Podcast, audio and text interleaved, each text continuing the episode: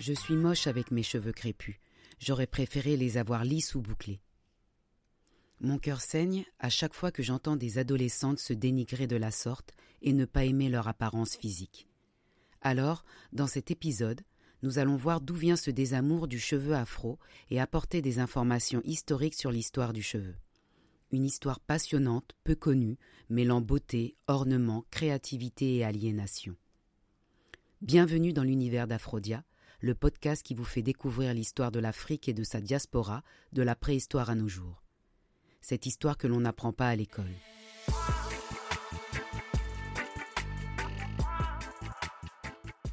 Bienvenue à vous, je suis Jalissa Sekmet. Je suis maman, enseignante, autrice et fondatrice de la maison d'édition Aphrodia Édition, une maison d'édition jeunesse spécialisée dans l'histoire de l'Afrique, des Amériques et des Antilles. Pourquoi? Lorsque ma fille aînée a commencé à me poser des questions sur notre histoire, je n'ai pas trouvé de support adapté à son âge. C'est pourquoi j'ai créé Aphrodia pour aider les parents, les enseignants et vulgariser cette histoire au plus grand nombre, en leur proposant des outils et des livres pédagogiques, historiques et ludiques. Et oui, car tant que les lions n'auront pas leur propre historien, les histoires de chasse continueront à glorifier le chasseur. Dans ce premier épisode, nous allons échanger sur le cheveu afro. Pourquoi? Parce que dans la communauté afro, c'est un thème qui revient souvent, comme le refrain d'une chanson. Comme si nos cheveux étaient un poids au regard des autres de notre famille. Pour ceux qui ne le savent pas, j'ai sorti un livre à destination des adolescents qui s'intitule Trop beau mes cheveux afro, l'histoire du cheveu afro de la préhistoire à nos jours. Il y a eu plusieurs éléments déclencheurs qui m'ont poussé à écrire sur ce sujet. J'avoue, je m'étais totalement éloigné de cette thématique, car je porte des locks depuis plus de vingt ans, et que toutes mes amies portent toutes des locks ou leurs cheveux au naturel, même si certaines les portent en dessous d'une perruque. Pour moi, ce thème était rangé dans un placard. Mais lors des ateliers Aphrodia, la totalité des adolescentes noires m'ont dit que les garçons, lors des relations amoureuses, les choisissaient les dernières, après les jeunes filles blanches, métisses, asiatiques et arabes. Pour ceux qui ne les connaissent pas, les ateliers Aphrodia, ce sont des ateliers d'histoire pour enfants et adolescents, dans lesquels on aborde différentes thématiques concernant la communauté noire. J'ai également discuté avec un prof de danse qui a un groupe de danseuses noires dans le 19e arrondissement. Et il me disait que lors d'une conversation banale avec ces danseuses, elles lui ont toutes dit qu'elles n'aimaient pas leurs cheveux et certaines leur peau, la jugeant trop foncée. Nous sommes bien en 2022 sans compter les atrocités que nous voyons passer sur les réseaux sociaux, où les jeunes garçons se permettent de se moquer ouvertement du physique de jeunes filles noires avec une violence verbale inouïe.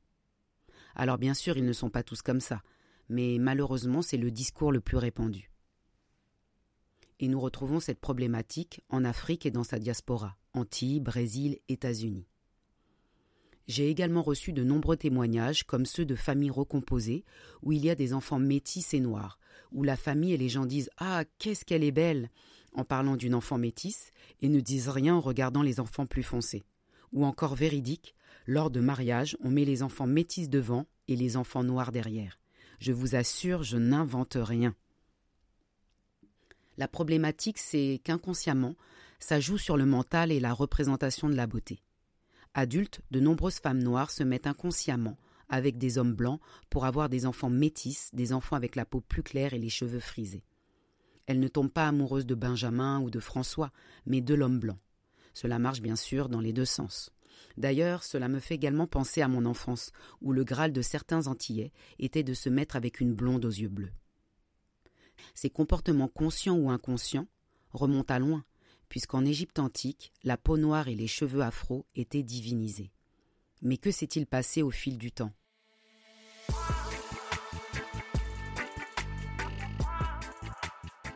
Alors, reprenons depuis le début.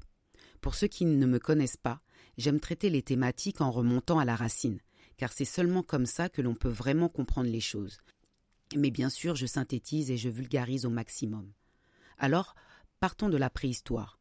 Comme vous le savez, l'homme est né en Afrique, dans la région des Grands Lacs il y a 200 000 ans, sous des températures extrêmement élevées. Cet homme était donc noir, très très foncé, puisque la mélanine protège du soleil. C'est grâce à cette mélanine que l'homme a pu survivre.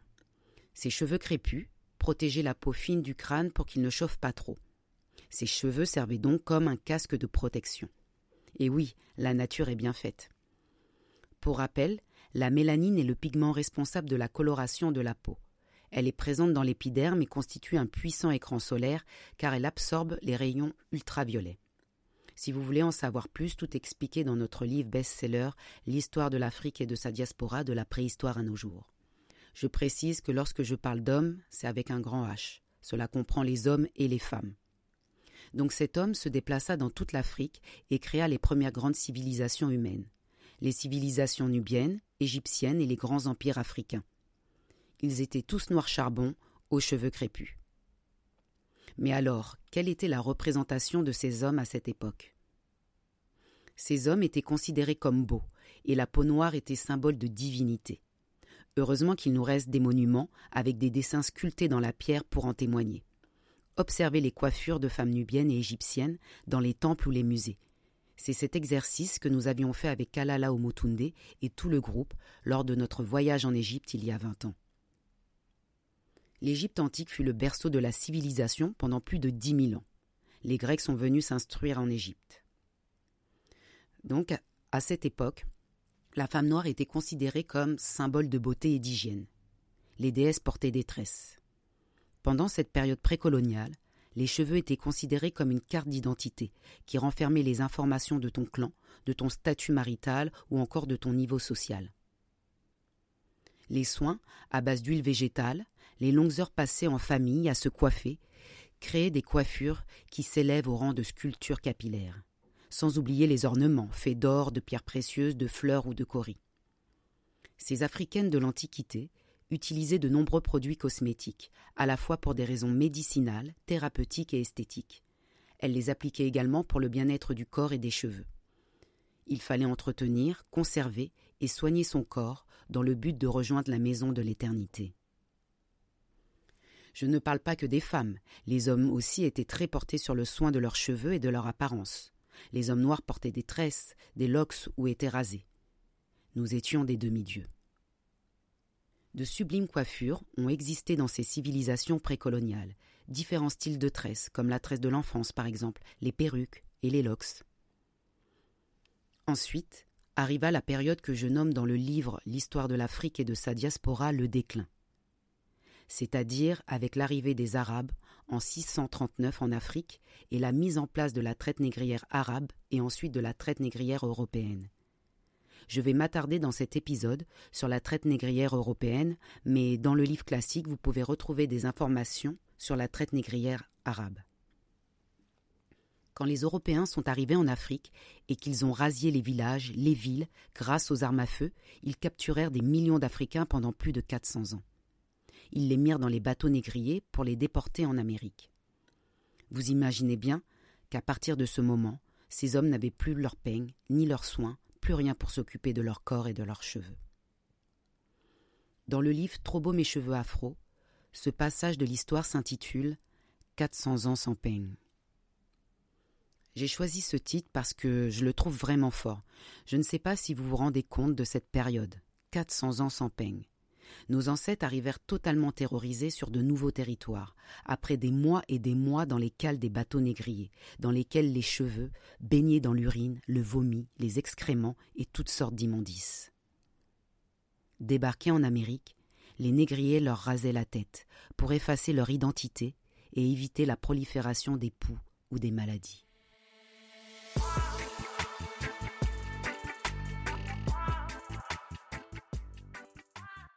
Ces Africains réduits en esclavage se retrouvent dans un milieu totalement hostile, raciste et d'une violence inhumaine.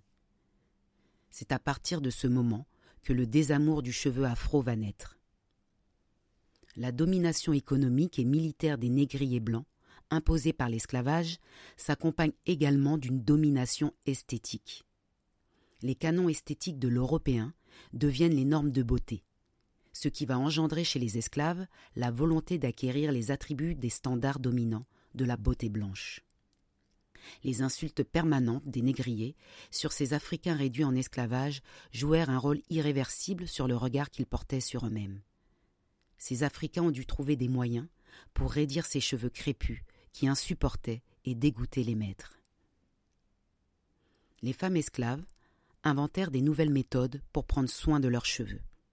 Elles utilisèrent la graisse de porc comme l'huile de bacon préparée au maître pour assouplir leurs cheveux et atténuer leur dessèchement. Pour se rapprocher de la beauté blanche, ces Africaines ont mis en place différentes techniques pour se raidir les cheveux. Le repassage du cheveu, considéré comme l'un des ancêtres du défrisage à chaud.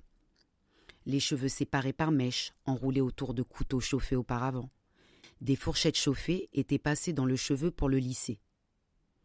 Des serviettes de toilette étaient chauffées à la chaleur de la cheminée, puis enroulées autour de la tête afin d'étirer le cheveu. Il y avait aussi ce morceau de métal grossier, moulé par un forgeron servant de peigne à défriser. Il était placé dans une boîte en fer blanc, chauffée dans la cendre brûlante de la cheminée, et en enveloppant la poignée du peigne avec un torchon, les esclaves pouvaient tenir celui-ci et se le passer dans les cheveux qu'ils défrisaient ainsi. Ce fut le premier prototype de ce qui deviendra le peigne chauffant moderne, servant à défriser à chaud les cheveux. Au fil du temps, les esclaves ont récupéré les peignes et les brosses usées de leurs maîtres. À partir de ce moment, le peigne européen sera regardé comme l'outil qui détermine le bon ou le mauvais cheveu. Si le cheveu se coiffait facilement au moyen de ce peigne, alors il s'agissait du bon cheveu. Mais si au contraire l'opération était rendue difficile par les dents trop serrées du peigne, alors il s'agissait d'un mauvais cheveu. En 1785, la loi Tignon, édictée par le gouverneur Esteban Rodriguez Miro, força les femmes noires à se couvrir les cheveux. Le tignon, appelé aussi foulard de tête, madras, bamboche ou encore marais-tête en créole antillais, est une coiffe nouée sur la tête en forme de turban, par les femmes créoles des Antilles françaises et de Louisiane. Il faut souligner aussi l'ingéniosité de nos ancêtres, réduits en esclavage, qui trouvaient malgré l'oppression permanente et violente des moyens de résistance incroyables. Les cornrows. Ces tresses couchées leur permettaient de s'échapper des plantations en tressant des cartes dans les cheveux. Les cheveux étaient alors utilisés comme un moyen de résistance. Les esclaves n'avaient que très rarement le privilège d'écrire, et c'était extrêmement dangereux, car si les messages tombaient dans les mains des négriers, ils coupaient la langue et les mains de ces Africains réduits en esclavage.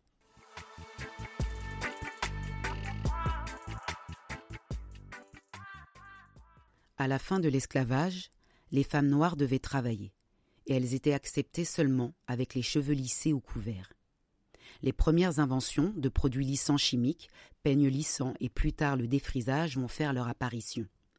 Ce n'est pas pour rien que la première femme millionnaire afro-américaine fut une commerçante de produits capillaires, Madame Walker. Garrett Morgan est l'inventeur du défrisage en 1909. Il est également le créateur du masque à gaz en 1914 et du feu tricolore en 1923. La pression sociale amène donc les femmes afro-américaines à se fondre dans la culture occidentale en modifiant la texture de leurs cheveux avec ces produits chimiques ou en les lissant. Durant les années 1900, toutes les reines de beauté noire et tous les modèles noirs qui posaient pour les magazines avaient les cheveux défrisés. Même notre grand Malcolm X n'y échappa pas, avec la fameuse coiffure conque. Rappelez-vous de cette fameuse scène dans le film de Spike Lee, lorsque ses cheveux enduits de défrisant le brûlent atrocement. Entre 1930 et 1940, les techniques de lissage vont se démocratiser. La hiérarchisation de la personne selon la couleur de la peau et la texture des cheveux se transmet à l'intérieur de la communauté noire elle-même. On la nomme colorisme. Alice Walker, militante féministe, luttant pour les droits des Noirs et écrivaine du livre La couleur pourpre, popularise ce concept en 1983. Il faut donc attendre les années 60 avec le mouvement des Black Panthers et sa réappropriation culturelle pour revoir des cheveux crépus avec cette coiffure historique, l'afro. Une coiffure en totale opposition avec la génération précédente. Cette période va soulever la problématique des standards de beauté européens, et les cheveux vont devenir par conséquent un symbole important de la résistance. Dans les années 60, Angela Davis, célèbre militante du mouvement des droits civiques aux États-Unis, devient l'icône du pouvoir noir en arborant son large afro. L'afro devient alors le symbole du pouvoir et de la fierté noire. L'afro se répandit parmi les étudiants universitaires. Leurs parents ne trouvaient pas ça beau du tout, puisqu'ils avaient grandi avec les cheveux lissés et défrisés. Et quel objet réapparaît? Le peigne afro. Le peigne afro, à point fermé, symbole de la fierté noire, est breveté par deux Afro-Américains en 1970. Ce peigne perdu pendant plus de 400 ans.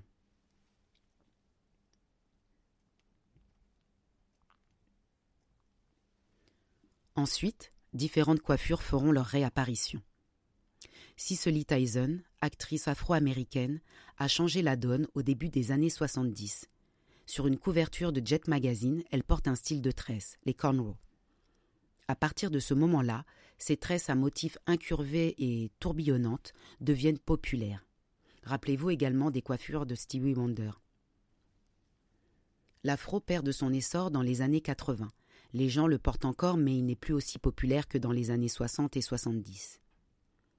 Dans les années 80, la mode est au Jerry Curl, une permanente portée par de nombreuses célébrités, telles que Michael Jackson ou encore Samuel Jackson dans le film Pulp Fiction. Dans les années 80, le mouvement Rasta et le reggae envahissent la scène internationale avec le chanteur Bob Marley. Les Locks font leur réapparition sur le devant de la scène. Sur la côte est des États-Unis, la mode est au high top, une sorte d'afro taillé très court sur les côtés. Ce style accompagne la scène rap et hip-hop de New York, alors en plein essor. Les groupes et les DJ revendiquent leur héritage africain et prennent la relève du militantisme noir. Au début des années 90, la chanteuse jamaïcaine Patra arbore de longues tresses épaisses qui deviendront sa marque de fabrique. Ce sont les Patra Bread. On les retrouve également avec Janet Jackson dans le fameux film Poétique Justice avec Tupac. Aujourd'hui, nous retrouvons toutes les coiffures imaginables en Europe, en Afrique, en Amérique et aux Antilles, même si des problématiques restent à régler. Nous l'avons vu lors de concours de Miss où les cheveux des candidates noires sont obligatoirement lissés. En France, le premier événement autour de la coiffure noire a eu lieu le 25 avril 2004 à la Plaine Saint-Denis. Il se nommait la Journée de la coiffure noire, organisée par Malik, président de l'association Conscience Noire.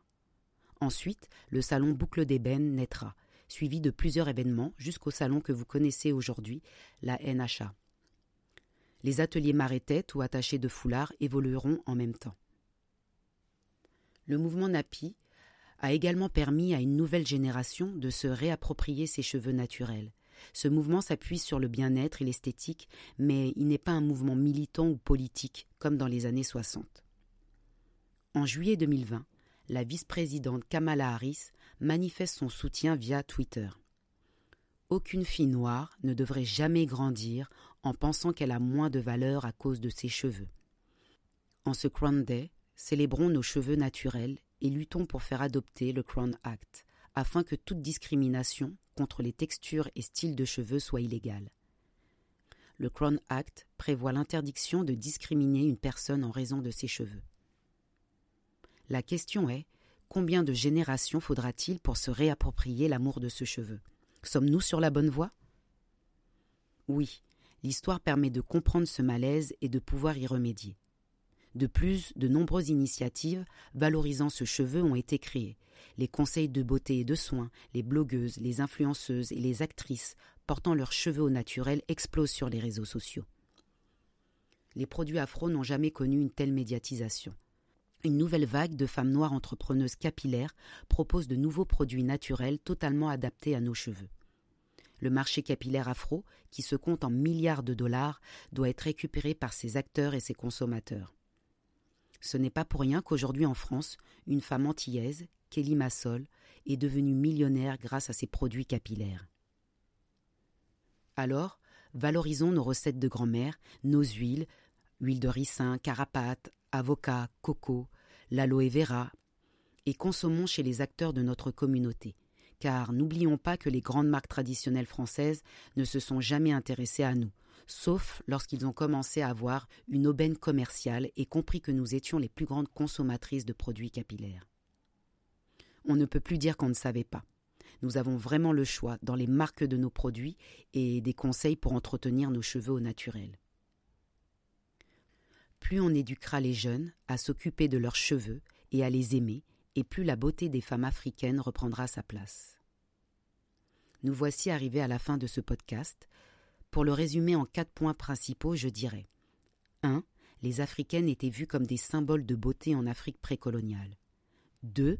Le désamour du cheveu crépus est arrivé avec les traites négrières arabes et européennes. 3. Les techniques de lissage et de défrisage ont été créées dans un contexte de domination esthétique.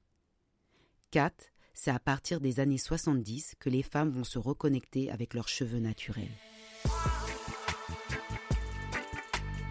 Célébrons notre puissance féminine avec nos cheveux afro et honorons notre héritage culturel en prenant soin de nos racines.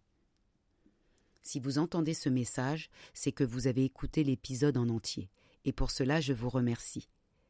J'espère que vous avez apprécié cet épisode et si tel est le cas, laissez-moi un avis sur votre plateforme d'écoute et partagez cet épisode. Je vous embrasse aux quatre coins du monde et retrouvons-nous en novembre pour un nouvel épisode d'Aphrodia Podcast.